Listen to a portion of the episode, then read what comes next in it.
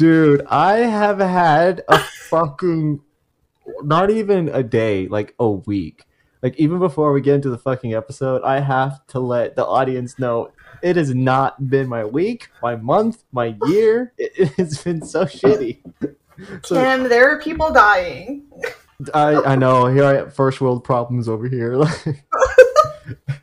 so okay, I got to, we have to take care of some business before we get into how shitty my life is as compared to people who actually have shitty lives. We are re-recording an episode, so full disclosure. I know we promised professionalism, but um, when we recorded we this promise that? episode, never. so wait, uh, when did you come visit? I can't even remember. When did you? It when was we recorded this one first? It was in July. Yeah, because it was Hmm. Dad's birthday. Yeah, because it was right after we came back from Cabo, and then I had my.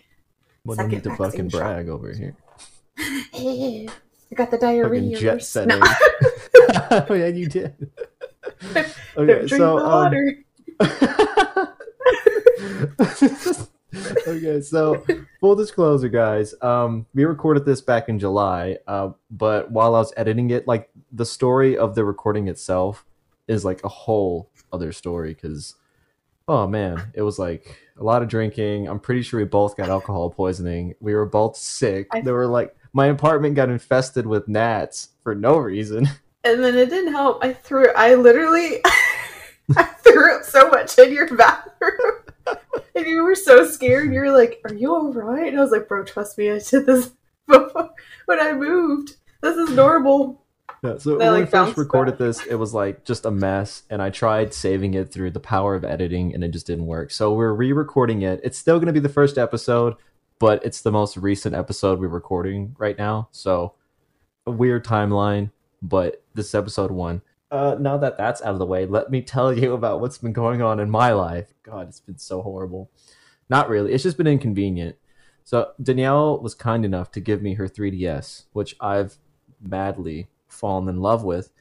And I fell in love with it so much that I bought a little adventurer's pouch, a Zelda's Oh. adventure pouch. Did you lose it? No, so I, going? Oh, okay. I thought it was going to be a sad story of how you're like, I'm so excited, and then I dropped it in the mud and it got run over by a 14, an 18 wheeler or something. no, so the one I showed you was the second one I ordered because the first Oh, one I ordered got fucking stolen. Where?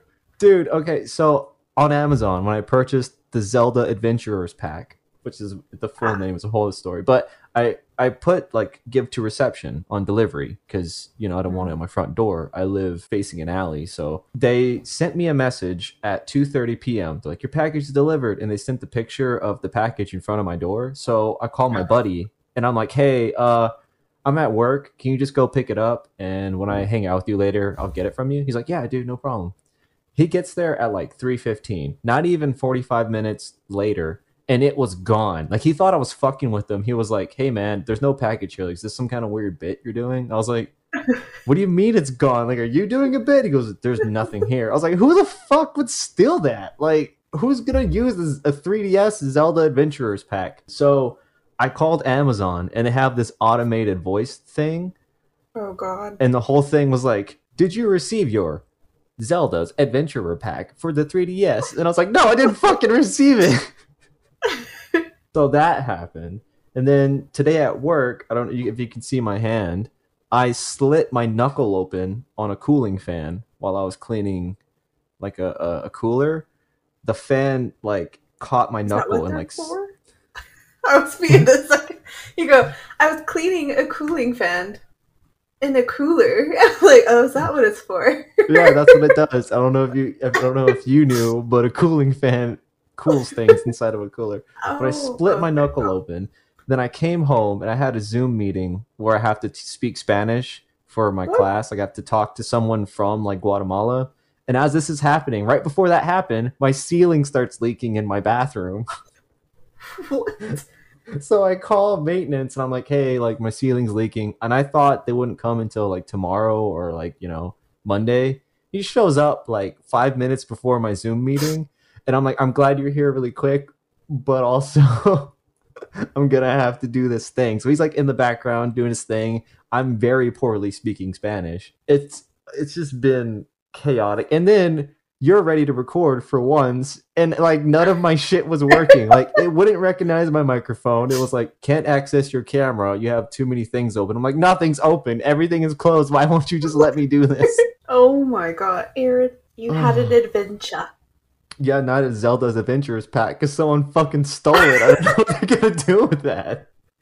Oh man, I can't. I didn't know they stole your first one. That really sucks. I Oh, know, and I had to wait 48 hours to order a new one or like you know get a uh, return for it. Sips Red Bull. Yeah, and I have a shot of peanut butter whiskey because I happened to get the worst free booze thanks to my friend. What kind great. is that? Is it It's, Screwball? um, no, it's Revel Stoke peanut butter whiskey. Never heard of it. It's not good. I had a good one. Like, I can't remember what it was called, but I I got it at a baby shower. And it was like this really cu- cute little mini bottle. And it tastes delicious. We want to take this real quick, and then you can update me on your life and the audience. Not that they care, but also fuck you guys. Like I know this is episode one for y'all, but this is like episode five for us that we've recorded so far, and I'm already done. Like I'm checking the fuck out. We're not even on a consistent schedule yet. Like there is no professionalism here. We literally, I don't even know. Oh, but anyway, any things that are going on in my life, it's absolutely nothing.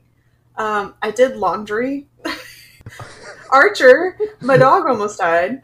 Um, oh fine now. yeah, he Uh-huh. had what did he have? Like typhoid? What did he have? I forgot. He did not have typhoid fever. Okay, he had. I can't even say it. Pa- pancreatitis Oh, or I something. can't say that either. I can't say his that. little yeah his little pancreas was all inflamed and then poor bud his liver values were like too high so then if that went to shit and then his uh, white blood cells blood blood cell count was too high anyway $400 later now he's just fine and being really rude to me so i don't think he appreciates It's like I saved his life, you little fuck. i know I was Oh. like, you literally almost died. But that's about it. Um, applied for new positions within my job. I'm trying to become no contact, um, no customer contact because I'm burnt out. I'm over it. I don't want to. I don't want to talk to people anymore. I mean, I'll do it. It's part of a job. I'll do a damn good job at it. But, bro, I'm like, I'm done. you know, you know, it's so funny. So this is the first episode people are gonna hear. However, on the fourth episode, like I just got done editing that one. We had just started our new jobs, and you're like, Mm. "Yeah, so far it's not so bad." Like we were all like jovial and happy. so look out, guys, when you guys get to episode four. Actually, from this episode to episode four, everything's gonna be fun. But right now, I think we're in a weird space where life has just kicked us in the nuts. So. It, literally. Welcome to Somber. Spirits, where we don't have a timeline or any kind of fucking structure of anything. I didn't even think we introduced ourselves. Um, Oh, I didn't even do the fucking intro. we just started ranting the I shit just out. went off on one. I might even. This probably You're won't like- stay in the episode. well, hi, hello, welcome everyone. This is Somber Spirits. I'm Danielle. I'm Aaron. Uh, this is the show, our first episode where we get drunk and tell you spooky stories, and I also bitch about my life. Oh my I I just realized that. I was like, wait, this is the first episode and we didn't even introduce ourselves because we've already done it in the past other episodes, but I feel like you still have to. I don't know. Yeah, well, 'cause like I said, this is our technically our fifth episode, so we've kind of already gotten to the groove of just going at it. It's going to be a little flippy floppy when they post. Yeah, we're just releasing this one first because we already said that the other episodes were two, three, and four. And that'd be weird if you. Maybe we should stop saying the number of the episode in case this in case this happens again. Oh, God. Oh my goodness. Okay, so um, where was I going with that? I have no fucking clue. Oh yeah, what are you drinking? You sent a picture, but I was so frustrated with my laptop, I, I didn't look at it. Yes. Apothic Dark. Ooh, I like that. It's like a red blend. Even the Mhm. little cork, it's like all it's black. It's really cool. Um, but that's not what's in my cup right now. it's a, it's a different wine. what was the episode? I don't even know if we kept it, but there was an episode where you mixed two wines. You're like, well, it's half of this bottle and then like a splash of this bottle. I was like, what the Because I fuck? ran, because I ran out of one. I didn't realize I left like so. I left like this much in one of the other bottles, and I poured Mhm. it out, and I was like, "What the shit?" And it was like maybe like a knuckle high. Like it wasn't even that high, um, because obviously people listening can't really see the wine. And so I was like, "That's not enough wine." So then I cracked open another and just kind of mixed them. I mean, it- they were red blends anyway. It's just a blend of more wine. So It's just it's fine. Linden boy. But what's in that glass you're drinking right now? I don't remember.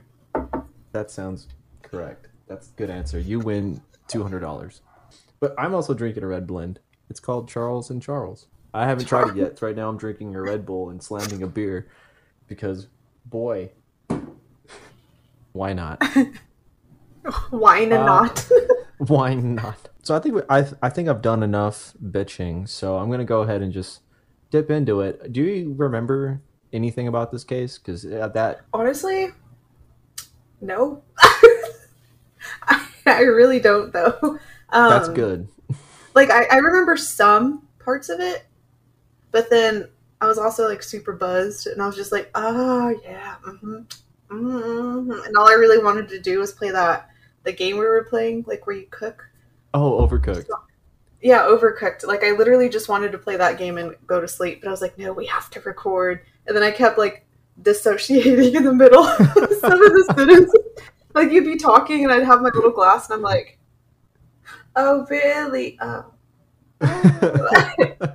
So yeah, I don't really know too much. And then I didn't even bother to look up because I was like, okay, yeah, I don't want to No. ruin it. That's good. That actually that works for both of us. We're just gonna get down to the nitty gritty because it's the first episode. First episode of shenanigans. Woohoo! Oh my god! All right. So today I am covering the tragic life and death of Sid Vicious and Nancy Spungen. I think I definitely asked you this before, but do you know who Sid Vicious is or anything about him? Um, you asked me when you first recorded, and I said no, and I'm going to answer the same way. I really don't know.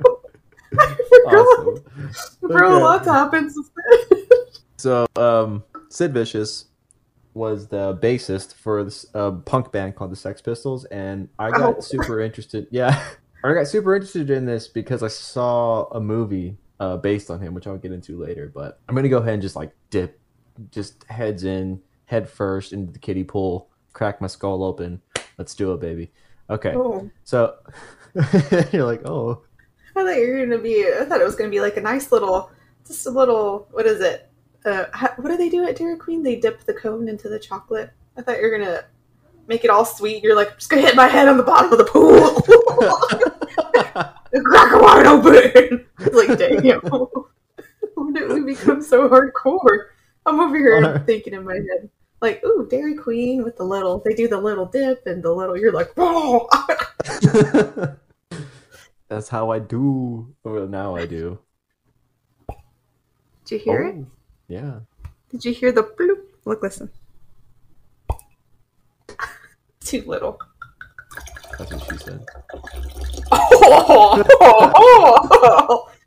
Why did I become French there for three seconds?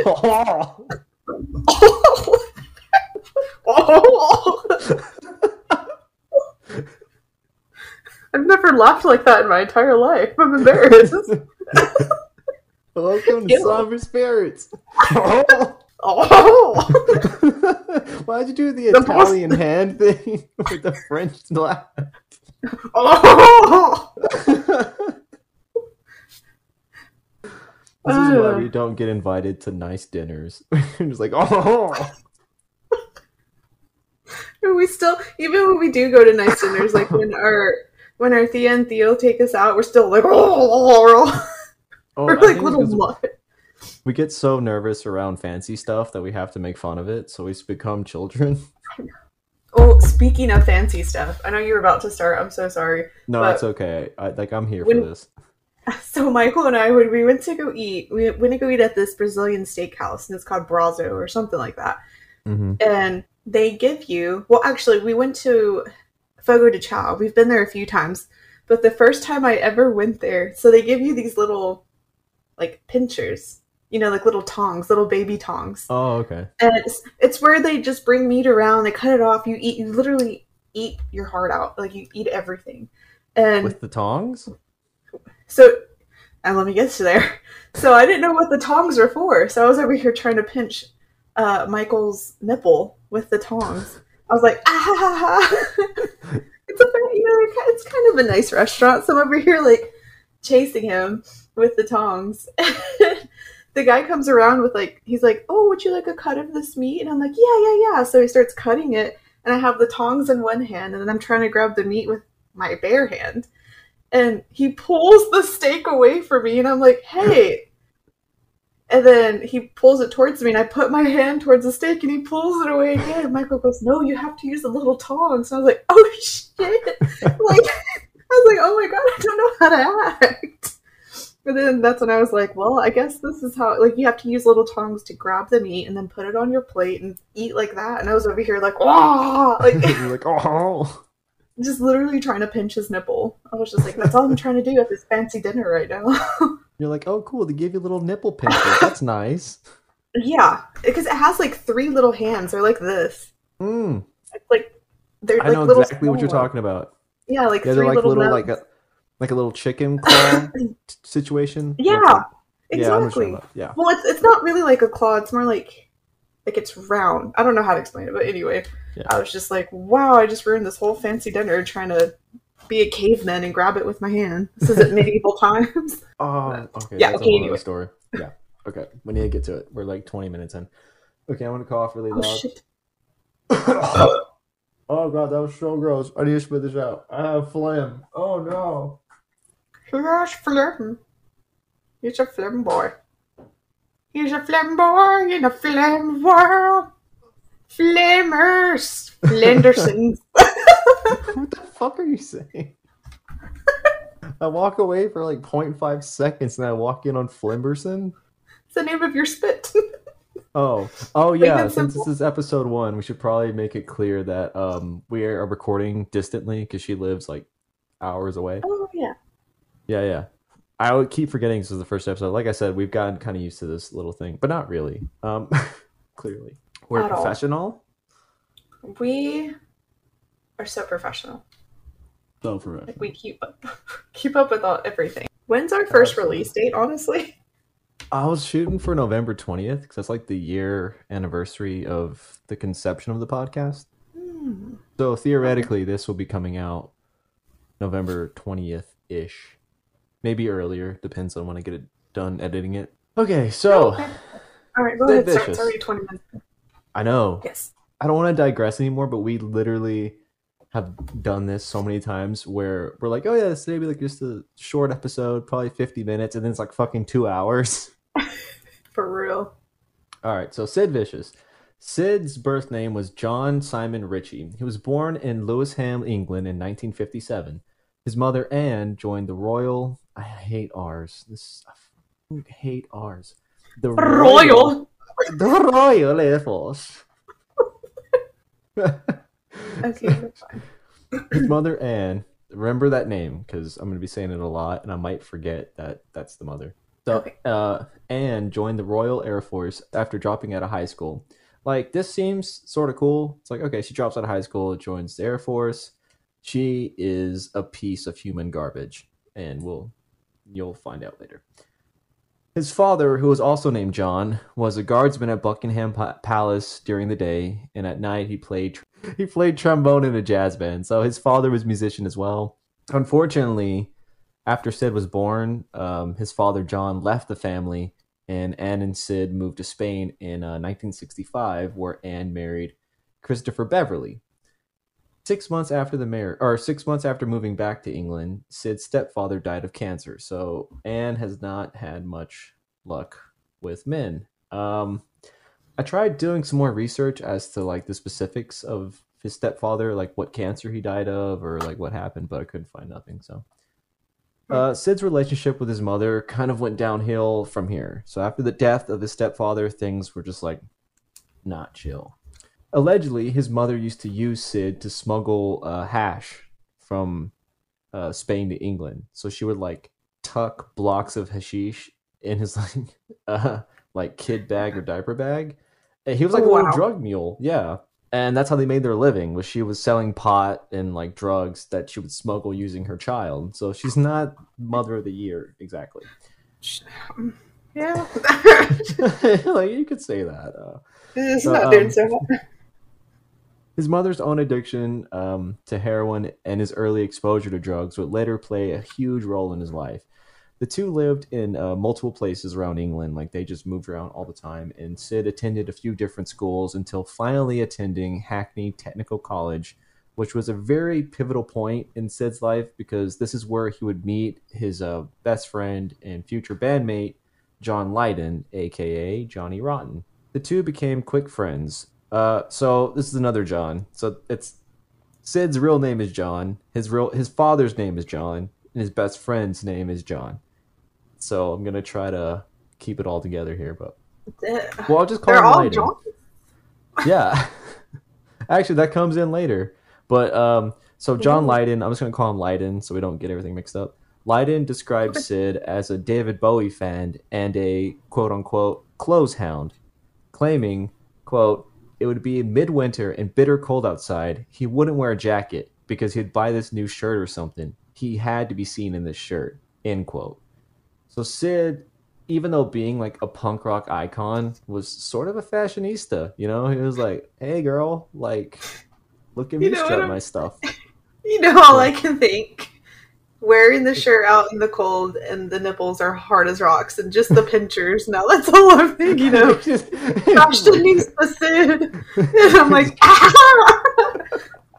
like in Twilight, where I know, no, in Twilight, like whenever what's that that one vampire where he's like, ah, young Bella, and he goes, ah, What's his name? I know the actor, but I can't think of his actual or his like character name. That's what I would do. See him in the shirt. So Sid was out here mad nipping uh, with his dope ass shirt. No, he just loved fashion. Like he was really into like what he wore and stuff like that. But around this time, Sid and Lydon started becoming friends.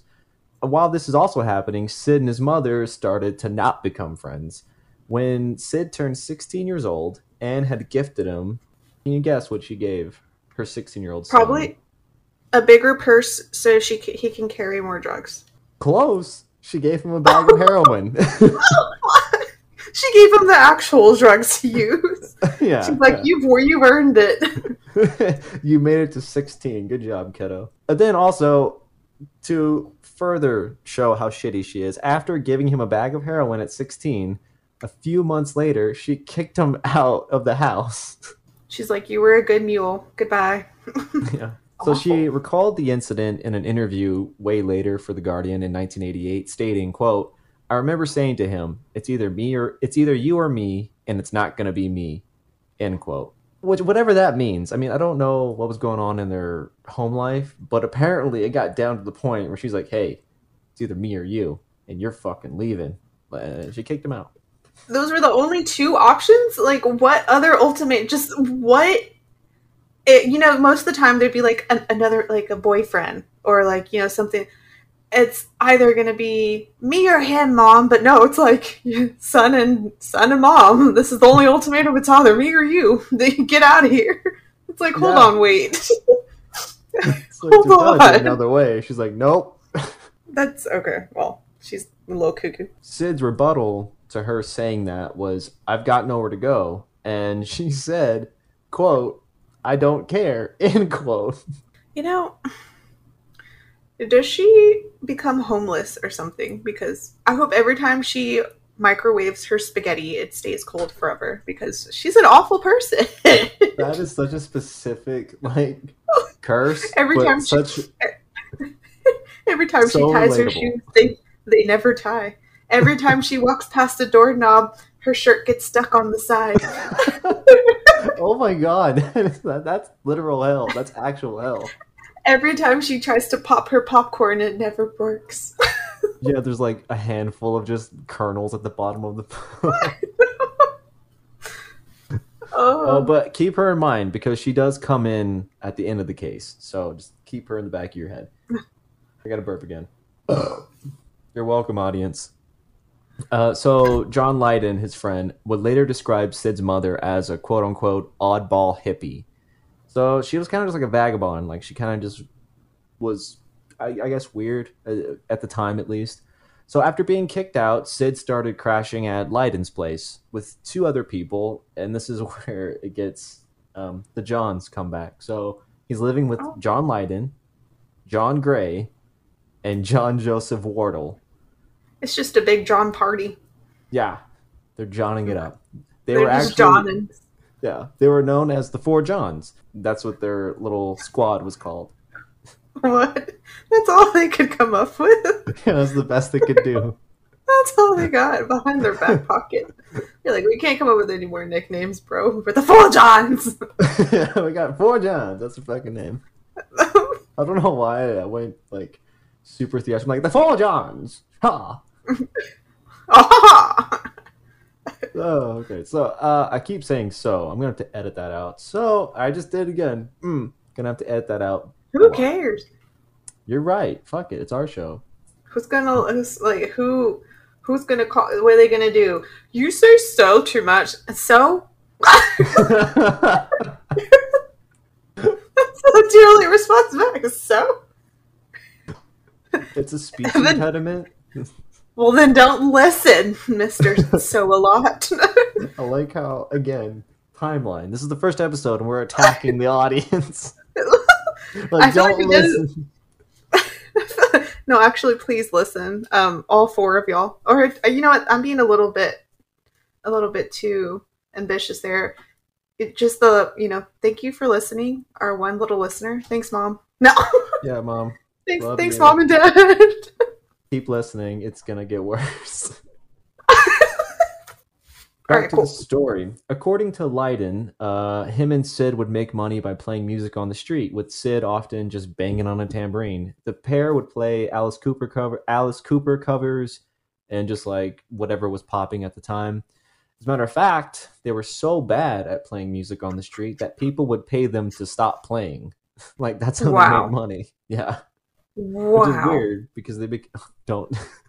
okay, Owen Wilson. Ciao. Wow. Wow. While living with Lydon, this is where, well, while living with the four Johns, I should say, or the three Johns, this is where Sid would get his famous nickname. Because, I mean, you know, you got four Johns. You can't all be called John. You got to give them a nickname. Who took a shit in the bathroom last? It was John. It wasn't me. All three of them. like, what's John? We'll never know. Uh, so he got his nickname while living with these people. Uh, he had been petting Lydon's pet hamster, which was named Sid, after Syd Barrett, who was the co-founder of Pink Floyd. And uh, he got bit by the animal, and he like throws the hamster down, and he said, "Sid is really vicious," which Lydon found funny because he described the hamster as quote the softest, furriest, weediest thing on earth end quote and thus that's how Sid Vicious got his name because they just thought it was funny that he was like, "Oh, Sid's Vicious," and they're like, "Ah, that's your name, Sid Vicious." Well, it stuck. Yeah, I mean, it stuck. He became a legend. So, a little side note: during this during this time, Chrissie Hynde, who is the lead singer of a band called The Pretenders, was trying to find a way to stay in England because her visa was up. She's an American. I don't know if I meant I probably didn't mention that. Um, she was an American staying in England, and her visa was up. So she hatched up this plan to marry Sid for work for a work permit, stating, "quote It was a sham to keep me in the country. I did pay Sid like two pounds or something. That's just how Sid was. He wouldn't do anything for nothing. But it was a lark. That's the way we were." End quote. So the marriage never happened, however, because the day they were supposed to go to the office to like officiate the wedding or whatever, it was closed. Then the following day, Sid was due in court for stabbing somebody's eye out with a glass. oh my god. That's my worst fear. Oh my god, Oh. that's a oh. whole other story that I need to tell, but I'm not going to tell it on the first episode. You have to keep listening Oh, to hear that story. I know eyes and fingernails are just like they do it for me. If you like if somebody told like if I had the secret combination to destroy the whole entire wor- world and someone was like I'm just going to gouge your eye out, I'd give it to them right then and there. I'd be like just do it. We're all going to die. it's fine. Ooh. Like I oh or nails if they're like I'm going to rip off your nail. like that scene in Texas Chainsaw Massacre, like the the remake where they're dragging him up the the stairs. Remember? And he's clawing at the Yes. walls. And yeah, that scene like fucked me up. Yeah, because I made you watch it when I was a kid. Yeah, because you were the actual devil, but it's fine. Um, excuse me. First of all, it's Devil. That was so weird. Anyway, Okay, We'll so talk about that someone's out with a glass and he didn't get married. Um, I keep burping. Sorry, guys. Uh, she was also. Thank you. She was also so this. What was her name again? Chrissie. So she was the one who gifted Sid his trademark padlock. So if you look at images of Sid Vicious, he I'll put some on the Instagram post when we do the whole thing. But he has a trademark like padlock necklace that he always wore and didn't take off, and she's the one who gave that to him. So that's why I kind of threw her into the story because it's just kind of iconic hashtag icon- iconic hashtag girl boss hashtag. ah, hashtag Anyway. girl boss. Oh, I see it. Yeah, Oh, you're looking it up? Okay, yeah, yeah. yeah. Aaron in the YouTube cool. video, uh, edit a picture of Sid Vicious. Here. There you go, guys. That's him. Uh, before your butt. You saw my butt, no, I said it's all going to be your butt, not Sid. yeah, I'm gonna put like a picture of John Stamos or something. Rick roll everybody. um, this is back to like the original story. That was just a little side note. Uh, before joining the Sex Pistols, he also played drums for Siouxsie and the Ban- Banshees. Uh, I don't know if you've heard of that band. These are all kind of like old '70s bands, sort of like late '70s, early '80s. Uh, he played drums for Siouxsie and the Banshees, uh, Banshees at their first gig at London's 100 Club in 1976. Over time, Avatar. over time, Sid's drug addiction only got worse. Uh, see, this is why I can't make fun of things because, like, I started out goofing off, and I'm like, over time, Sid got more into drugs.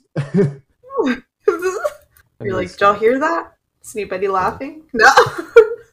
Also, we should probably make this as like a statement. When we make fun of stuff and laugh, we're not making fun of the actual crimes. This is a comedy show, and we're drinking, so it's kind of just, you know, we're drinking some giggle juice. Like, what do you? I don't know. Oh, I'm this a is like- sassy bitch when I drink wine. Don't even get me started.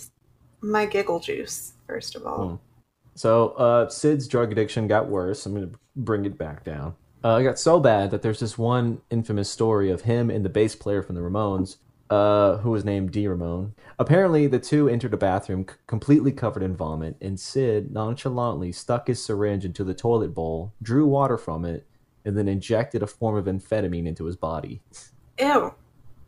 Yeah, yeah. He. Um, I'm surprised he died when he did. He should have probably died a lot earlier. Um. Yeah, that's like straight up dysentery. I like. I don't even know what to say. Is disgusting. you don't do that. We're over here, like. Oh, you did. Oh, oh, oh okay. Uh, Yeah. Ew. Yeah, I just Oh. like. I just like Okay. uh, drink out of the toilet. Oh wow. Oh, so does my dog. Okay, well your dog has the right idea because it's just like never ending water. Just like doesn't stop. You flush it, it comes right back. Yeah. Like I don't get it. No. Okay, so that was like a little bit of background of Sid. That was like just his backstory, how he got started, kind of his whole deal. This is him when he actually joined the Sex Pistols, which was a band that was already established before he had joined. But uh, I'm just gonna get into it. So while Sid was in and out of various bands as well as therapy for suicidal thoughts, uh, trigger warning. Probably should have said that before I said that, but here it is. Say it all after. They're probably like, damn, bro. you done triggered it, dude. I know. I'm so sorry. I'm I'm new to podcasting. All right. Listen, we're not Warning. professionals. We are No. sorry for things that we do or say um, that may offend people or may be trigger warnings. Um, but you know what? Our it, one and only post on the. Instagram is like us proclaiming to not be professional. Oh, okay, okay, we're good. So okay, while he was in and out of bands and therapy for trigger warning, see I caught myself there. Suicidal thoughts. Uh, John Lydon, now known as Johnny Rotten, had formed a band with Steve Jones, Paul Cook, and Glenn Matlock called the Sex Pistols. Sid allegedly attended every single gig that they ever played. Like he was always there. That's his homie. He's like, "Yo, I'm backing up my friend unlike my friends who only go to, you know, one gig every blue moon, but that's okay. We'll talk about that later. oh, the shade. oh, they- the shade. They won't listen to this. I say that. They all listen and they They're- text you.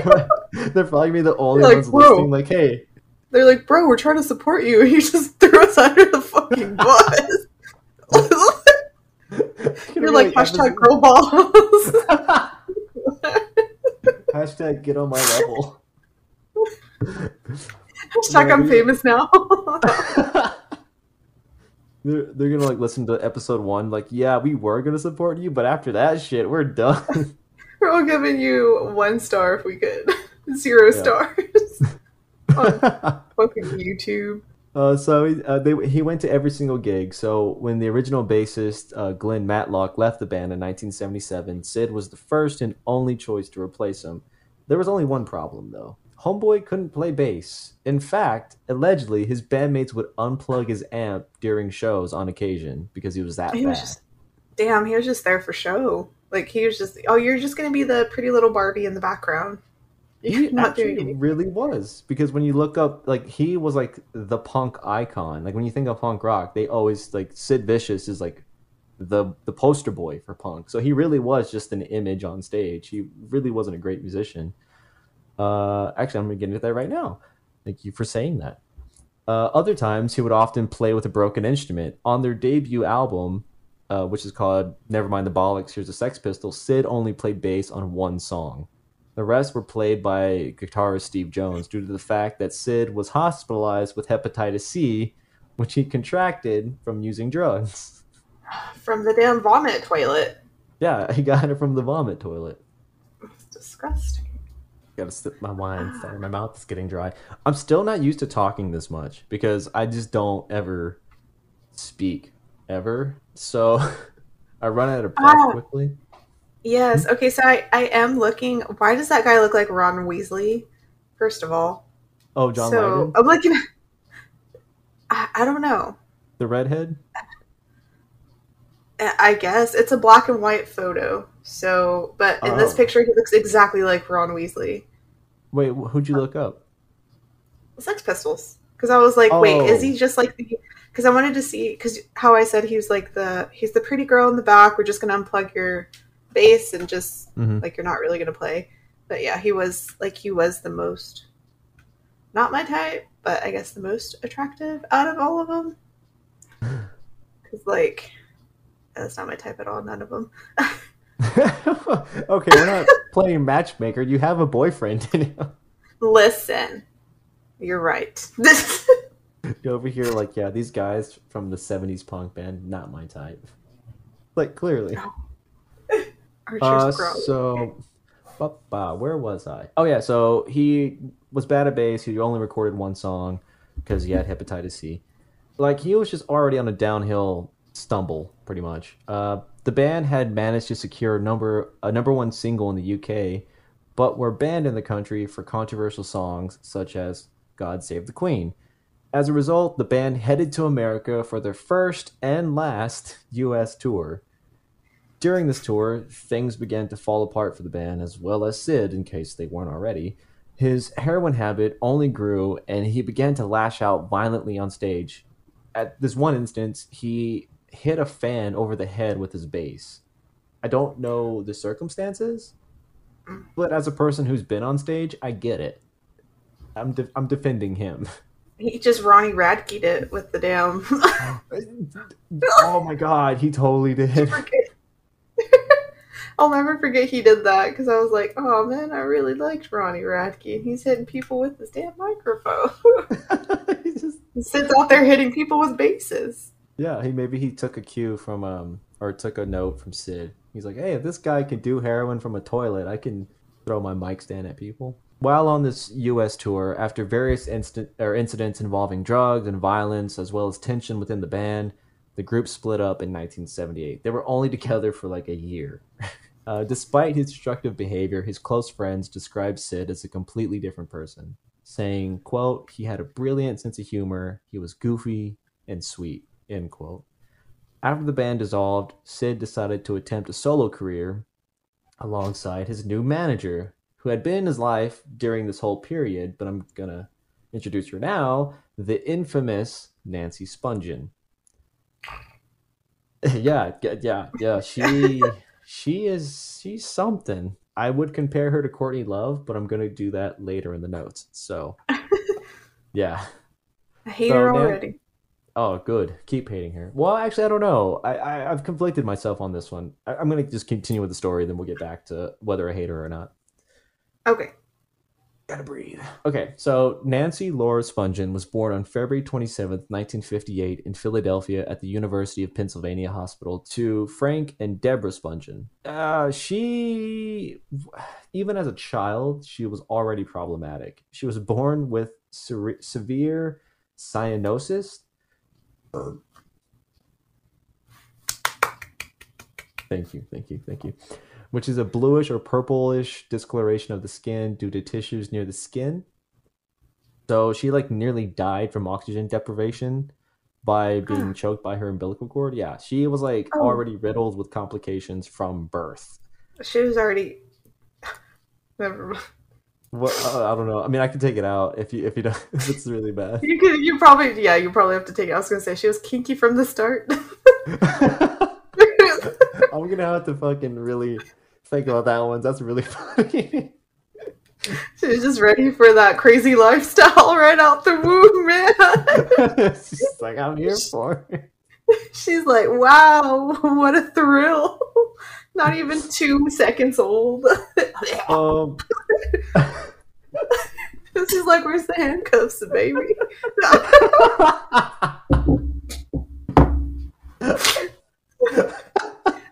She's like, wow, where's They're like, how, handcuffs, they're like, they're like, how's this baby speaking full sentences? Nancy, The stop. Doctor's the doctor spanks her whenever she gets out of the womb. She's like, She yes, goes, more, "Ew." please." Yeah. She's like, ooh, again. After that whole mess with the umbilical cord and almost dying, she apparently suffered no brain damage, although I think is a little debatable given, you know, later when I describe her life.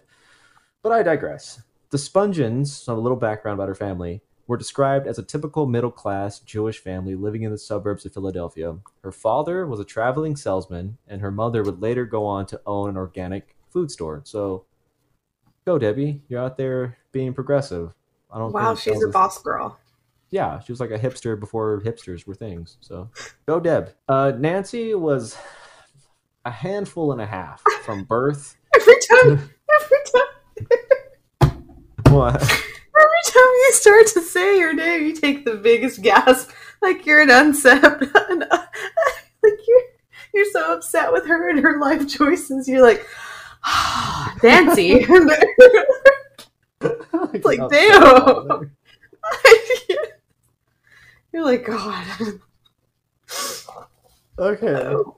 I'm gonna try to go without saying her name with disappointment. No, keep on. It's great. So from birth to adulthood, she was just like such a handful. She supposedly was a very difficult baby, much like you, having been said to throw in insane crying fits and temper tantrums Hey. late into childhood. Hey now, hey, hey, that's that's a low blow, man. They left I- you I'm in a church. Because I was so quiet. I was such a silent boy. That's true. That's why he fell asleep. My grandma or our grandma. Sorry, I'm used to being an only child. Um, our grandma and our mom left him in the church. They drove off, and then they had to go back and get him. but yeah, I, I actually did cry, cry a lot. It was kind of embarrassing. Her temper tantrums were so bad that she was prescribed a barbiturate or barb. I can't even pronounce it. Barb. What did you call me? Did you say a bar bitch? You went? no, I That's can't say rude. it. I know it's really hard. I think so. It's got, but uh, it's a depressant. Like it's uh, to curb her violent behavior. They basically prescribed her. I don't. I can't think of the adult equivalent, but they gave her drugs to make her less violent as a child. As an adult, Nancy was known to be extremely loud and infamous for her fondness for screaming, which was evident even as a child. Her mother once said, "quote I know it's normal for babies to scream, but Nancy did nothing but scream." End quote. So, uh, along with her excessive screaming, she was also very violent. Homegirl was just like on a rampage. At a young age, she allegedly threatened to kill a babysitter with a pair of scissors. Oh, what fun. Yeah, I don't know what the circumstances is, but she was just like, "Yo, I got these safety scissors. I'm about to throw it into your jugular." Damn, they're dull too. That hurts more. Got to put some force behind it.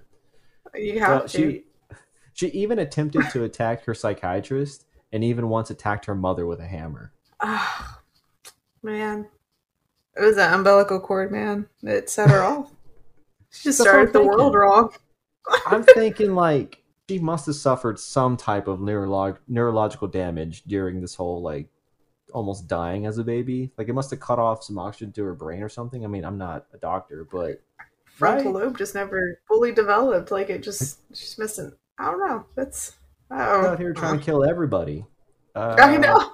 Giving her her erratic behavior, her parents quickly enrolled her into a therapeutic boarding school, which she ran away from and attempted trigger warning suicide at at 15 by slitting her wrist with scissors. Mm-mm. After this attempt, a psychiatrist diagnosed her with schizophrenia. Uh, this diagnosis is not necess- like confirmed. I couldn't really find any medical records because I don't know if that's legal. I don't know if I could legally access her medical records. But uh, from one one of the sources I found, they said she was diagnosed with schizophrenia. Despite all of her things going on, it was said that she actually excelled in school. Even though she was expelled at 11 later in life, she actually did really well up until then. Um, yeah, I mean, she did okay. So she was expelled, but she did so good that she was able to attend college at 16 because she went to another school, and you know, she was actually really smart. She just was not. Little shithead. Yeah, she was a troublemaker. Yeah. Uh, so she attended college at 16. However, this didn't last long because five months later, she was arrested for buying pot from an undercover cop and oh. storing stolen property in her dorm room. Yeah. What did she steal? I don't know. I couldn't find out. Like they didn't all the sources. See, that's the problem with doing cases this old is they don't give you a whole lot of detail of stuff because I mean I guess they just didn't write it down. I don't know. Mm-hmm. Well, that makes sense. But there's uh, two accounts of what happened. Uh, some sources say she was expelled. Other sources say she dropped out. Regardless, by the time she was 17, she found herself as a groupie, living the lifestyle, just following bands, uh, following bands all over the place, and eventually ended up migrating to London. Upon arrival, she was generally regarded as, you guessed it, loud, obnoxious, and unlikable. Oh, damn, that poor girl. damn, your glass is full. I don't want to refill. I just want to have like a big glass I can keep sipping. I'm over here just like, woohoo. It's what's my chalice. It's a nice little. They they can't see this, people who are listening, but it's like a nice little goblet. The goblet of fire. Is it the chalice that I got you with your name engraved on it? No, I use that for beer. Oh, okay. Well, Yeah. fun. So anyway, this is where like my um. Simp- this is why I sound disappointed whenever I say her name because she had so much potential. She might have been, you know, she might have had like schizophrenia, which is something she's not uh, in control of. But she's still just like such an abrasive person for no reason. Anyway, the other groupies in the scene despised her. However, many musicians largely accepted her because she was because of her ability to procure heroin, the drug of the time. After a failed attempt to hook up with Johnny Rotten, which was the lead singer of the Sex Pistols, she turned her attention to our sweet boy and you know little badass. not my little little Sid Sid. Yep, she turned her attention to Sid in 1977, and then from then on, the two were described as inseparable, and things quickly blew up, and not in a great way. An Son onlooker, oh yeah, oh yeah. I don't know why I turned Minnesota in there. I was like, oh yeah, you betcha. You betcha, Jeff. You betcha. Um, where was I? Uh, There okay, were the two- pedestrians or something. Pede- well, they are technically pedestrians. You're not wrong. oh, okay. Uh, the two were just okay. Yeah, here I got it. They were called, or they were described as inseparable, and there was just one um, situation where an onlooker kind of described their dynamic. So I'm going to like describe what they said happened. So there's this one time uh, a girl, like a groupie, was fawning all over Sid. Like she was just all over Nancy's man's, just like you know, doing her thing. And Nancy instructed Sid to throw her down a flight of stairs, and he did. Oh my god. questioning, threw this Wow. random girl down a flight of stairs. She didn't die, so. Okay. But still, I mean, I, I- I've dated people. If, if anybody I've dated asked me to throw someone down a flight of stairs, I would have not done that. I mean, depends on the person. No, I'm kidding. she says, pouring more wine. I mean, if that person's a piece of shit, by all means, shove them down the steps. That's true. I don't know the background of this groupie. Maybe she was Yeah, a you're real, you know, rapscallion. But Sid was described as a knight in rusty armor. Uh, so continuing with their relationship, their shared addiction to addiction to drugs and destructive behavior led to a tumultuous, tumultuous relationship that would eventually take both of their lives. Ooh, now we're getting into it, sort of, I guess. An hour in, an hour in, we're finally getting to the actual case, sort of. Woohoo! I know. Oh, we promised them spooky stories, and I'm basically just giving them a biography of a band. I know, bro. They're gonna be like somber spirits, and we always say spooky, spooky. And we're like, this brother got murdered. Shit went down.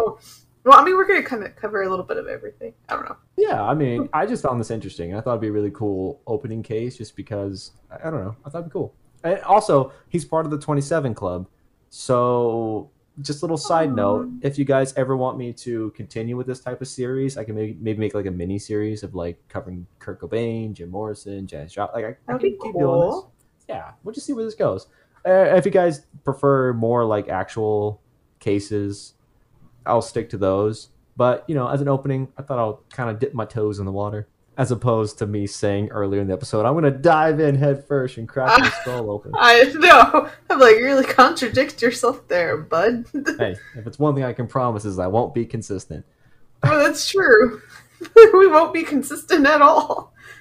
We'll probably start like a part one of a big long ass story and have a bunch of mini sodes in between and just be like, oh bro, we're supposed to go back to that story. Ah shit. Like, part two comes out a year later. I know. oh, by the way, I'd be like, thanks for hanging on so long. Here's part two. oh Um, god. Okay, so the two moved into a flat in West London where they basically were just doing drugs and trying to fend off the police because the police knew that they were in a drug house, but you know that was they were like whatever, this is their lifestyle. During this time, the Sex Pistols were finding themselves gaining some momentum. However, the relationship between the bandmates and Nancy was rough, with a capital R. The manager for the Pistols, whose name is Malcolm McLaren, later admitted to trying to have her kidnapped and put back. Let me finish. I know I paused there for a minute, but he he, admitted to trying to have her kidnapped and put back on a plane to, New- to New York. Like he was trying to get her out of London. He was like, "Nope, this girl is bad news bears. She's got to go." Uh, the group did manage to have her banned from the 1978 U.S. tour, which, as I mentioned earlier, he responded by behaving erratically and showed how poorly he'd functioned when left to his own devices. He would later go on to a bender that led to a methadone overdose and his hospitalization. Hospitalization. I can't fuck. Hospitalization. I don't even know what I said here either. I mean, that's close. So anyway, long story short, whenever they took Nancy away from him, he like lost his shit, went crazy, ended up over ODing, got hospitalized. That's the word in Queens, New York. And after his OD, the band eventually called it quits. So these were the events after his OD and the band deciding they're not going to be a band anymore. He got reunited with Spungen following his discharge from the hospital, and the Lovebirds' journey to Paris. Oh! So they moved to France to film this um mockumentary. It was like a, a movie kind of that was supposed to be a documentary, but it was also like a joke film. It was like some art film, I think. It was called The Great Rock and Roll Swindle. Huh. But anyway, they moved there to film this movie. The couple again dissolved into mayhem, with Vicious preferring to shoot up in his hotel instead of joining the production. When he did leave the room, um, this is a story which was recalled by the director, Julien Temple. When Sid would leave the room, Nancy made sure to remind him of the error, quote unquote, of his ways. Once, like, citing an incident stating, quote, I remember coming back one day, said Temple, and she had cut her wrist. There was blood all over the bed, and she faked up a suicide attempt to really make Sid feel that he wouldn't leave her, even for a few hours. So, like, Nancy really had a flair for the dramatic. Like, he, so Sid would leave to go shoot, you know, his scenes for the film, and she faked a suicide attempt just to get his attention. Be like, hey, you can't leave me. You have to stay here with me. She sounds annoying. I know. That's why I have, like, such a, a disappointed breath of air whenever I see her name. So she faked this suicide attempt, and uh, I mean, okay, this is going to come in to the case later. Not only her suicidal tendencies, but also her, um, you know, dramatic theatrics. So in August 1978, the couple moved to New York City and and got uh, set up in a room number 100 of the Manhattan's Chelsea Hotel, which was famous. Wait, have you heard of this? The Chelsea Hotel? Well, yeah, the little Chelsea hotel. Yeah. That's like the sass you throw on. You throw some stank on that. Ah. oh yeah. Okay, so as you're aware of, it's a very famous hotel. It housed a bunch of artists and like musicians that were like big in the 70s, but it was also like just a den of chaos. You know, there's a lot of drugs, a lot of, you know, things going on. But it was perfect for them. I mean, it was like their home. It was like designed for Sid and Nancy to live in. Uh, one night of October 11th, while they were hosting a party in their tiny little room, Sid Vicious swallowed about 30 tablets of Tylenol, which is um, it's, it's basically just like a, a depressant. I'm, I'm not completely sure what it is. I could look it up, but honestly, I'm too lazy. And everything's been breaking tonight, so I'm scared that if I leave the page I'm on right now, it'll just like stop recording altogether. So um, he swallowed 30 tablets of Tylenol.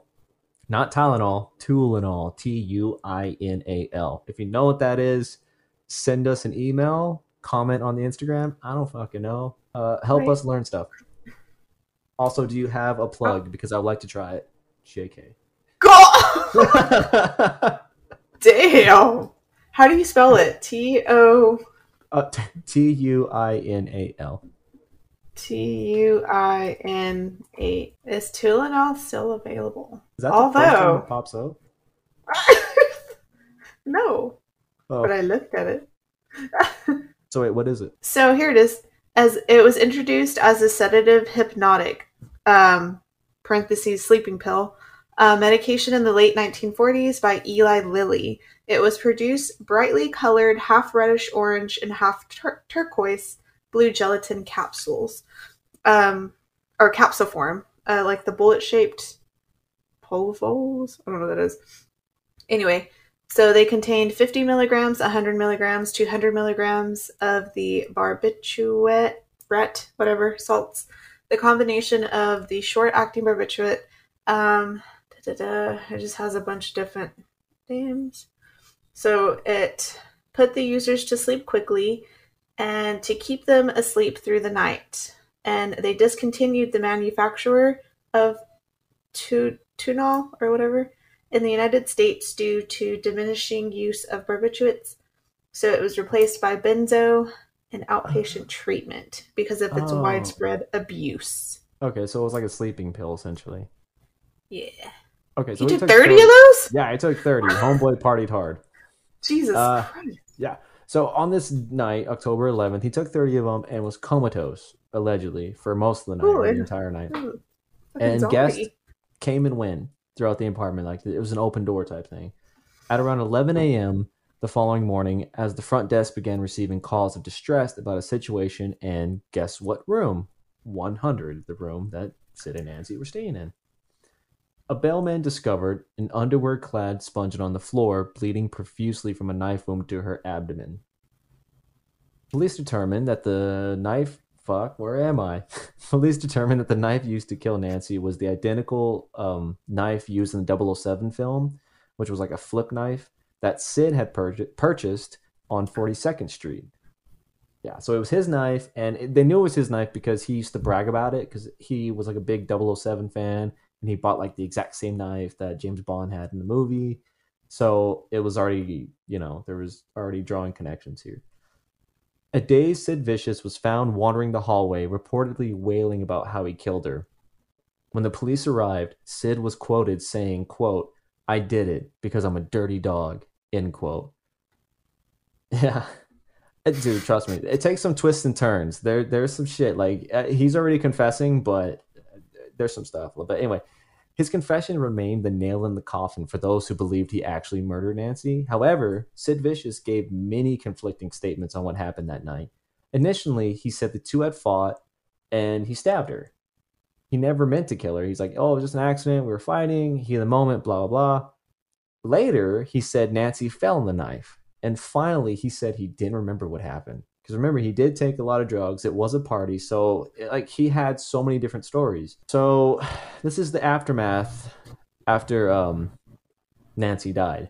Sid Vicious was released from jail on a 20, 25,000 bail bond, which was paid for by Virgin Records. He later, trigger warning, attempted suicide 10 days later uh, after Nancy's death by cutting his wrists with shards of broken light bulb. Of a broken light bulb. I don't know why I spoke broken English for no reason. At Bellevue Hospital in New York City, he again attempted, trigger warning, suicide. He tried to jump out of the window shouting, I want to be with my Nancy. Oh, But the hospital staff, you know, stopped him. And uh, while he was out on bail, Sid Vicious uh, gave an interview where he said that Spungen's death was inevitably, or not inevitably, it was inevitable. Like he said that it was going to happen, and he said that it was meant to be, like it was meant to happen. He went on to say, "quote Nancy always said she'd die before she was 21." End quote. In the same interview, Sid continued his suicidal line of thinking, and he said he wanted to be, quote, under the ground, quote. So here's just a little um, fun fact to kind of add some levity to all the, you know, suicidal stuff, which is very heavy and I know hard to talk about for some people, hard to listen to. So here's just a little fun fact about Sid's legal battle.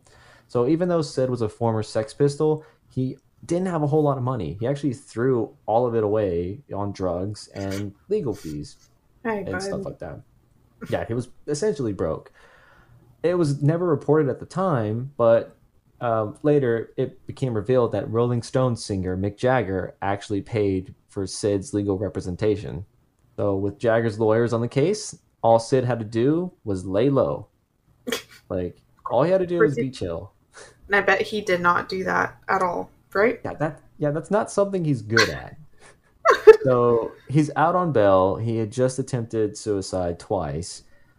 On December 9th, 1978, Sid Vicious attacked. Um, okay, so before I get into the attack, uh, Patti Smith um, is another musician in the scene at the time. Just a little background. But he attacked her brother at a concert in New York. Uh, There was I don't know what the reasoning was, but he attacked her and uh, he got arrested and sent to Rikers Island for a 55 day detox program. So after his time spent in Rikers Island, he was bailed out again on February 1st, 1979, and placed in the custody of Sex Pistols manager Michael McLaren. After making bail, Vicious threw himself a party to celebrate his release. He was like, I'm out. I just did a detox. Let's party. This guy, I mean, I, I don't know. Same thing with Nancy. I don't know whether to love them or hate them because, like, I know they had their own mental issues and their own things going on, but at the same time, they keep making the same mistakes. Like, you think they'd learn. Um, I don't know, man. Some people just don't learn. yeah, and we haven't even gotten to how Nancy died. This is just kind of the aftermath. I mean, nobody. I mean, we'll, uh, uh, no spoilers. So anyway, he throws himself a par- He throws himself a party. He was unaware that it would be his last party. However, oh, Jesus. oh yeah, yeah, yeah. It's getting getting pretty hairy here. So uh, his friends and his mother gathered for a party in uh, Greenwich Village. Greenwich. God, I hate that I have troubles with R's and W's. Green Greenwich. Green. That the thing in New York. It's like super expensive there. That's like all old money. Yeah, yeah, exactly. Like, uh, y- yeah. So they throw a party in that area of New York with his new girlfriend, uh, Michelle Robinson. According to reports, the party was very small and they made spaghetti and Vicious had a few beers. Like it was supposed to be like a, a cool little kickback, apparently. However, that's kind of not how Sid rolls. So things started to get a little bit fuzzy. Later in the night, uh, members of the New York punk scene all showed up. And uh, Sid Vicious started taking copious amounts of drugs in spite of his recent detox. Vicious even managed to score heroin that was allegedly 80 to 98% pure. Oh and god. it was this, yeah, and it was this batch that would actually lead to his death. On February 2nd, 1979, he was ruled dead by heroin overdose. While the official ruling was an overdose, it was speculated that his mother was involved in his death. 37 years later, in an interview with The Mirror, uh, while promoting his new book, uh, Peter Gravelle, Gra- Gravelle stated, quote, not only did Sid's mother Anne buy him the fatal dose of heroin, she also administered it, end quote. Yeah, so Anne was like allegedly a piece Why of was shit she- at the very end. In- invited to the party. Who invited her? Did she just like? How did she keep up with the Kardashians and just like decided to show up to that fucking party? Like that's Like, what I want to know. Who gave her that invitation? She kicked him out of the. She was like, "It's either you or me." He should have been like, "No, mom, it's either you or me. You gotta like bye," and then kick her out of his party. Like he had every right to do so. Ah, Yeah. gosh. Uh, She kept up with the Kardashians and she found him. What the hell? I'm This- I hate her. I know. Well, honestly, I didn't. I didn't look up too much information about like if they maintained a relationship during the No, whole Sex true. Pistols or anything. They- They might have reconnected. I'm pretty sure there were sources, but I tried to stick to just like the case because I got way too into the backstory of the band and stuff like that. So I was like, okay, I should stick to the main parts. Yeah. But anyway, so it, it was alleged that she administered the the fatal dose to him. Yeah. Okay. So wh- why this is like kind of um this investigation kind of hit like a, a wall was because Anne, I don't know why I put Beverly instead of her fucking name. So she died of an overdose in 1996. So she was un- she was unable to confirm or deny whether you know she gave him the drugs or not. Moving on to uh, Nancy's death, Sid never stood trial. So if Sid Vicious had actually gone to trial, maybe he would have, you know, given some light as to what have happened. Maybe he went back to jail. Either way, we'll never know what actually happened that night. We're gonna get into um, the theories for uh, Nancy's death, but here's some alternate theories to uh, Nancy's death. Well, number one was Sid was unconscious. Many people came into the couple's rooms the night or couple's room the night that Spungen had died, mostly drug dealers. Both Spungen and Vicious were addicted to heroin, and friends pointed out that there was no heroin to be found. The couple tried to buy whatever drugs they could find to get high. You know, they were going through withdrawals. They were like, hey, I just want to get high. They invited everybody over. And as I mentioned, Sid had purchased 30 tablets of tu- Tuinal, Tylenol, the thing, which was a strong sedative, and he ingested, you know, a bunch. So there's the theory that he was so unconscious that he didn't kill her. Like, there's no way um, he was he was just passed out. The second theory is that there was a suicide pact. After Vicious died from an over- overdose, his mother, Anne, found a suicide note in her son's possession. In the letter, Vicious explains that he wanted to reunite with Nancy. This letter also states that the couple made a pact, leading friends to believe that the two actually made a suicide pact that went wrong. We know that Vicious tried to slit his wrist a few weeks after Spungen's death, and the couple did tell an interviewer for a magazine that they planned to kill themselves months before their death. So, this is hmm. where, like, I don't know. Like, it could have been a suicide pact gone wrong because they did tell an interview that they were planning to kill themselves together. Like, that was their deal. hmm Uh, but who knows? Uh, his his mom. Oh, what's up? I was gonna say, and the thing is too, we never know what's said behind closed doors. So they could have had a conversation like, "Yo, let's, you know, let's let's let's do this thing. Let's make this like pregnancy pact and just go through whatever." and just fucking- yeah, it's better than saying the other word.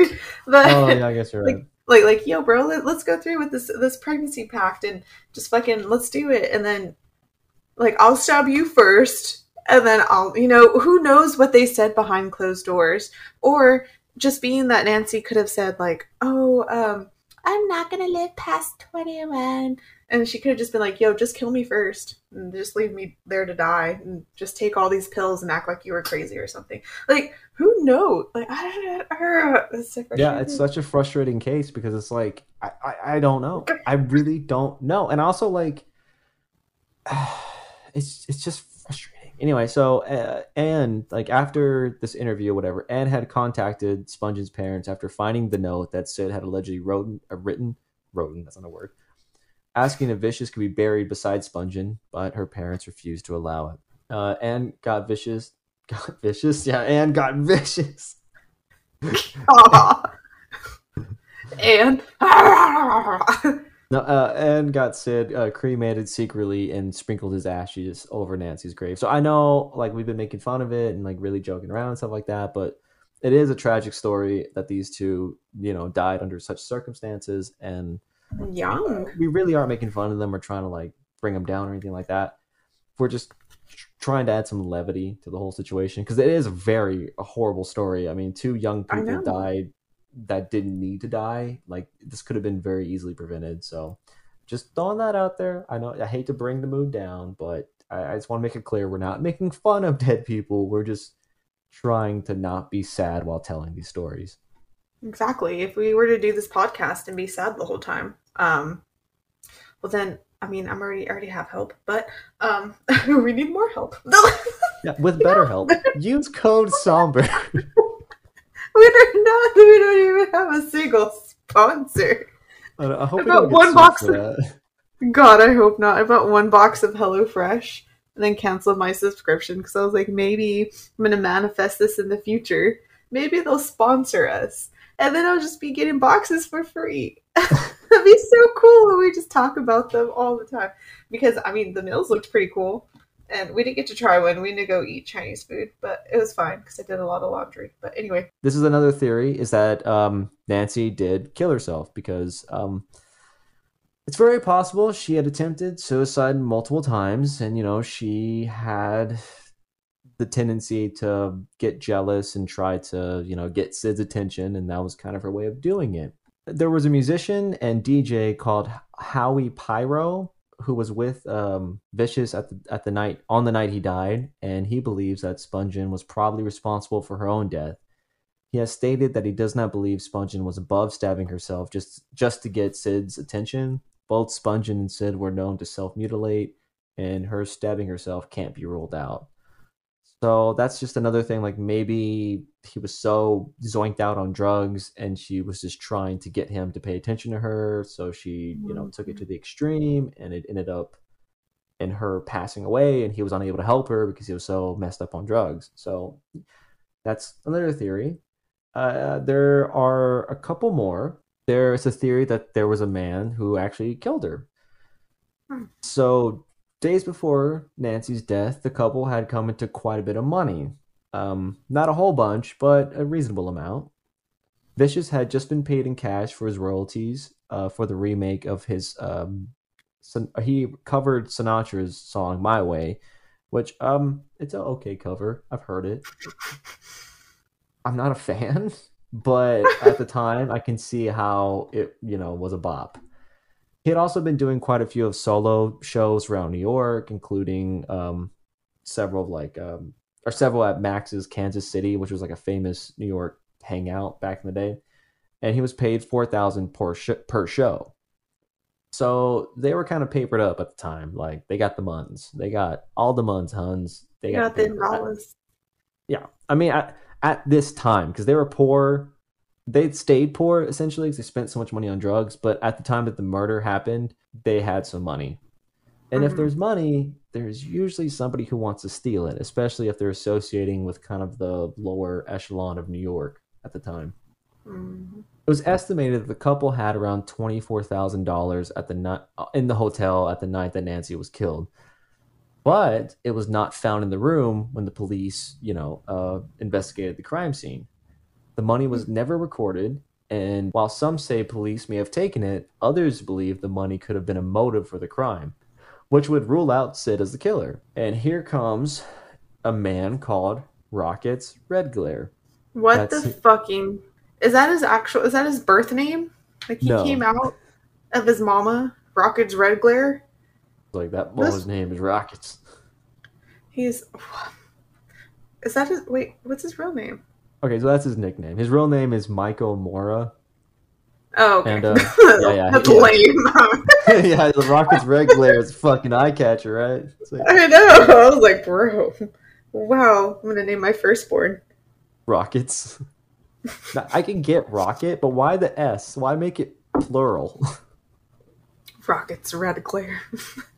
So his real like- name was Michael Morra, and uh, he was an actor and comedian who sometimes worked as a bodyguard uh, for an artist named Jean Michael Basquiat. Basquiat? Another John. He's all Yeah. about Well, it's Jean, but I'm assuming it's France, so it's Jean. So anyway, he was a bodyguard. He was an actor, comedian. Uh, he also would do bodyguard work for Sid occasionally, but he was also in the business of selling pills. Oh. Which, uh, yeah, allegedly Nancy called uh, Michael around 2:30 a.m. the morning of her death, asking for some pills. Some claim that Michael was one of the last uh, to wait, one of the last to be seen at the Chelsea Hotel the day that Nancy died, and that it's possible he was responsible for her murder. Mur- mur- fu- murder. For her water. Murder. Look, see, he went down. He murdered her. So uh, it's believed he was responsible for the murder. Uh, this guy called Phil Strongman, which was he was an author of Pretty Vacant: A History of Punk, which is a st- like a, a book about punk rock and Sex Pistols stuff like that. Uh, he believes that Michael was responsible for Nancy's death. While Michael was at the club CBGB in 1978, he admitted to other patrons that he was responsible for robbing and killing Nancy, and he even went as far as producing some dollar bills with blood on them as evidence.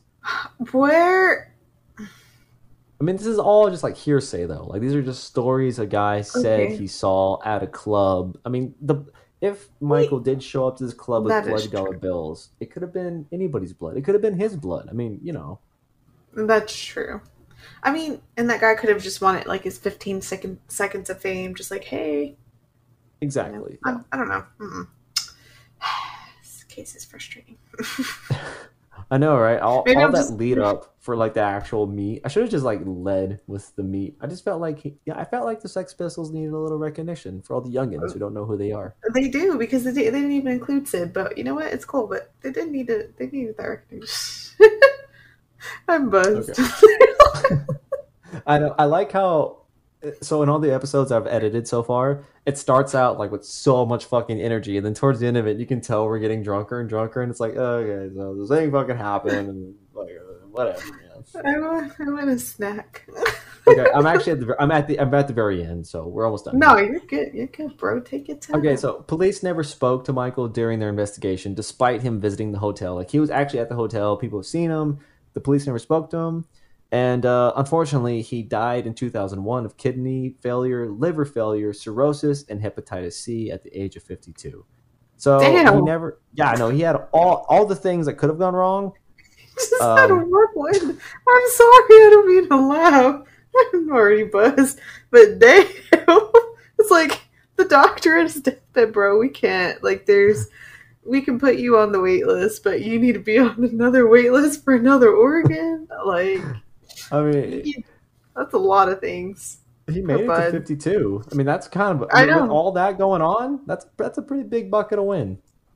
Yeah, for real. Damn. But he never got to really tell his story. No one really bothered to interview him or ask him any questions. This wasn't brought to light till much later after his death.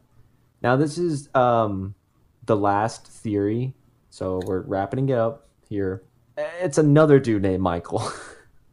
it's a different Michael. All the Johns and all the Michaels. I know we got all the Johns, all the Michaels in this story. So this other theory involves another guy named Michael. It's re- damn. Slam that glass like Thor and shit. Another. So um, they placed this blame on another dude called Michael. Michael, he has no last name because he was kind of just some wanderer, some dude. He was a young drug dealer who was acquaintances with Nancy and who was staying on the sixth floor of the Chelsea Hotel. Michael was also in Nancy's room the day that she was killed. So Michael returned to his room, and one of his roommates recalls Michael smiling and saying that Nancy was in a body bag and that Sid had killed her.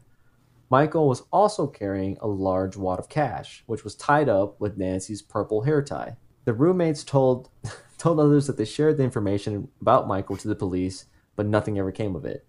Michael ended up checking out of the hotel shortly after and was never seen of or heard of again. Like, Jesus. again, this is all hearsay. Like, he has no last name. There is a record of Michael, uh, a Michael, staying on the sixth floor, but back then, you know, they didn't have electronic check-in. You just kind of wrote your name down, and that that was your room. So there's no real evidence that this happened, but you know, apparently some people that were staying there claimed that um, he killed her. As to whatever happened to Nancy that night, no one will ever really know. Same thing with Sid. Uh, you know, he could have OD'd himself. He did have suicidal tendencies. He was also a very heavy drug addict. It's and he had a very high percentage of um, pure heroin. So whether his mom administered it or not, still kind of up for debate. But both of their deaths are just kind of out there. No one really knows, and no one's really done a serious investigation on it because they were kind of you know quote unquote unsavory people. I mean, no one really looked into it. So Mhm. that's that that's the story that's the case uh, i do have a few little things uh, just talking about their after death and their memory and stuff like that and kind of bringing it in so although i was always fascinated in this case because of my love for the sex pistols what really got me invested was the 90 the 1986 film titled sid and nancy starring a young gary oldman which just like he plays sid vicious to a T. Like his acting is amazing. What makes it interesting is Courtney Love actually stars in this movie. Oh, I knew Yeah. you were gonna say that. Yeah, yeah. I was like, I like I read your little, I read your little mind across the freaking across the state over here. I was Yeah. like, don't you dare say Courtney Love, bro. She Yeah, played, she played Nancy, didn't she? Well, she she, didn't play Nancy, but she did. She was in the movie. She played a heroin addict, so she was basically just playing herself. And this is Oh. before.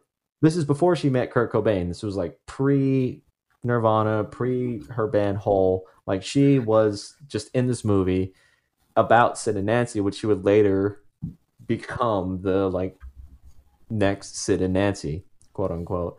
So that's another you know case I might cover the whole Kurt Cobain thing, but Oh, for sure. Anyway, I thought I thought it was a little funny side note that Courtney Love just happened to be in a movie that kind of um Reflected her life in the future.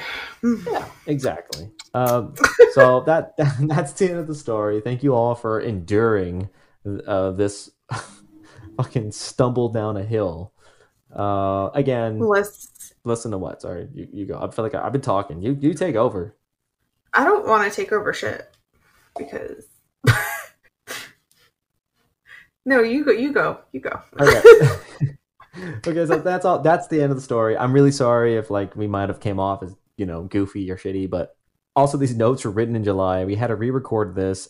As you can tell, we ranted or I ranted about how shitty life has been lately. So um, thank you all for sticking around, listening. Please be sure to like, subscribe, comment if you feel like you have to. But if you say anything mean, we will cry and we will stop making this podcast we won't do that. But I will. I will definitely. Yes, you heard him. yeah, I can hear. him.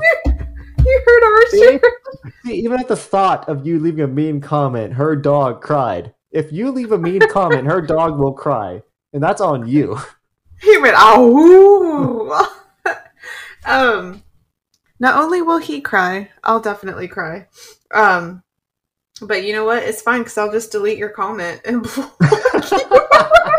just keep going. I'm just happen. toxic. I'm a toxic guy over here. I'll just do it. no. Um, Um, but in the future though so um so this is coming out before all the other episodes but so we didn't have an instagram made at that time or the youtube channel we didn't have shit made but okay so now we have an instagram we have our email we have a youtube we're still working on other things you know it's just life guys but um definitely give us a follow it's at somber spirits is it just somber spirits or is it somber spirits podcast i think i just put at somber spirits. Again, we're professionals here. We know our Instagram. Um, I think it's at yes. Somber Um, I take it back. Podcast. So yes, so it's at Somber Spirits Podcast, all one word, obviously. Um, very cool little. We only have one post. We have a few little stories going on, but I mean, hey, it, it, it'll grow. Um, there's also a link in our Instagram to get to our YouTube to how you can listen.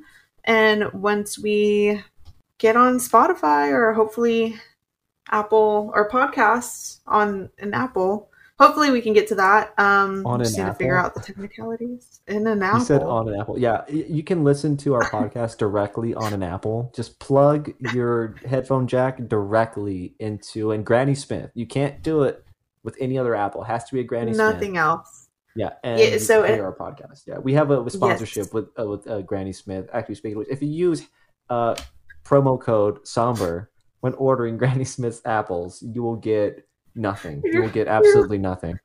At your local HEB. yeah, your local HEB. Everyone, they're like, bro, what? Um, anyway. yes, so I don't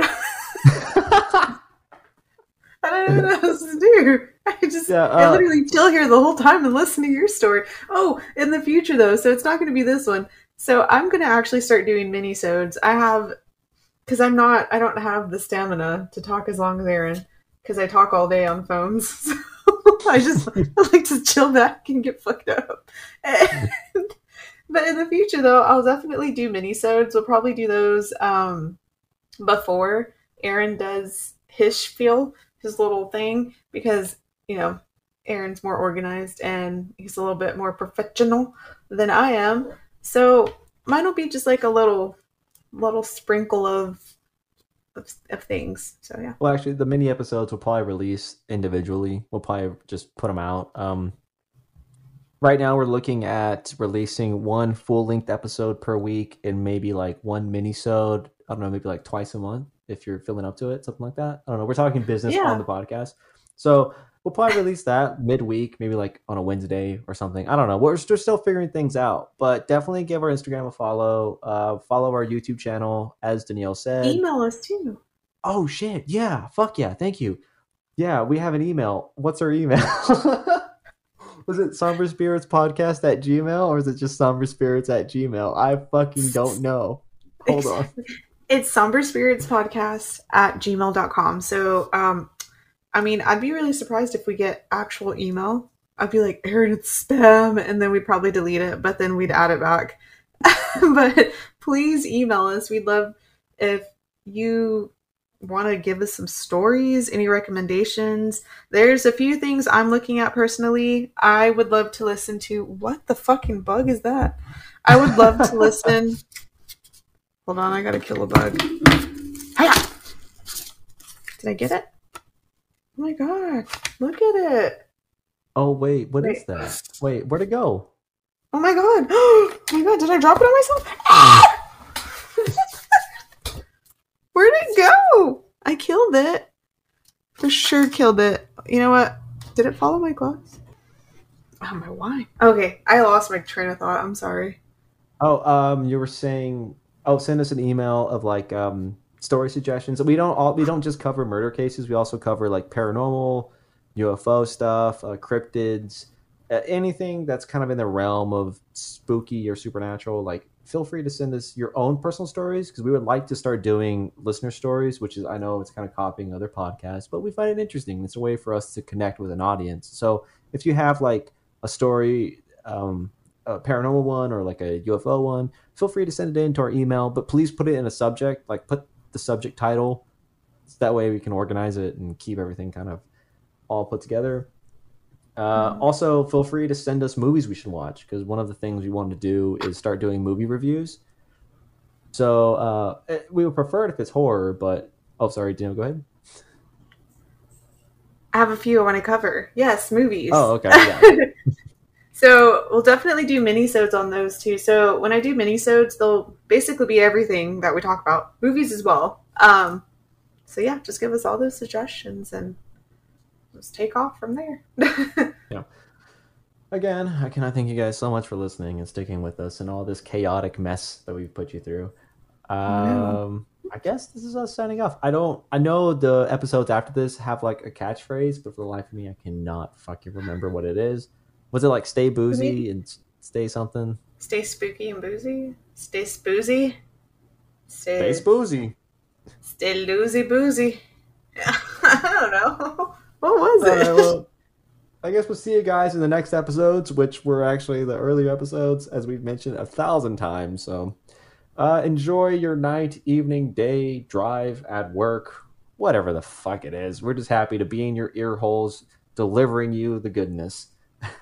So uh, until next time, I'm Aaron. And I'm Danielle. And this is Somber Spirits, you motherfuckers. We love you. Good night. okay. Bye.